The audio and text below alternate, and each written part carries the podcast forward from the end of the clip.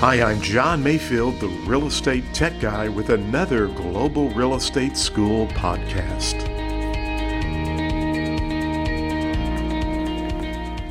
Welcome to the podcast. My name is John Mayfield, the real estate tech guy, and this is episode 166. Hey, if you saw a question on the exam and the real estate agent was doing a comparative market analysis, sometimes we call it a competitive market analysis, but many people will refer to it as a comparative market analysis or a CMA. That's what we do as real estate professionals.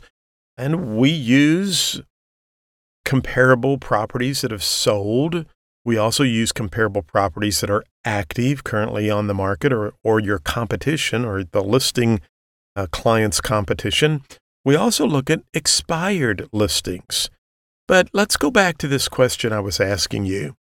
If you saw a question on the exam about a CMA and the agent was doing a CMA on a property that was in a nice, good neighborhood, but they used comparables from a neighborhood that were not up to the same standards of the subject property.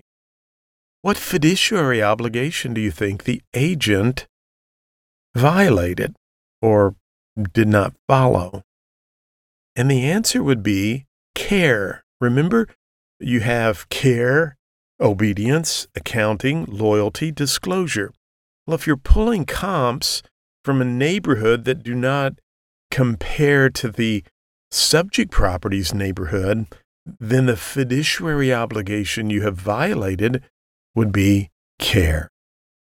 You've got to read these questions. I heard about a question like that and it was worded really strange. I mean, I, I don't know the words and I'm not trying to give you the word for word uh, verbatim what's on the exam, but I want to give you topics and subject matter. And if you were to see a question about an agent doing a CMA and they're pulling comps and they're not the right kind of comps, and then they all of a sudden out of the blue say, hey, what fiduciary obligation or what did they not do as an agent under their agent client relationship? Well, they didn't use due care. You would want to try to pull comps from the same or similar neighborhood in order to adequately come up with a value. Well, as always, I want to say thank you for listening to our podcast. I want to remind you about globalrealestateschool.com. Check us out there if you'd like to get your real estate license. And hey, if you're listening to us up in Wyoming or Washington or the state of Oregon and we're not approved in your state yet, you can always go check out our study aid called My Real Estate Exam Coach. You can find that at myrealestateexamcoach.com. You can also find it at globalrealestateschool.com. We have lots of, of coaching videos, strategies, text. I've got digital flashcards with that, practice questions. It's all about helping you pass the real estate exam on your very first attempt. And best of all, it's national specific, so it's going to apply in any state you get your license.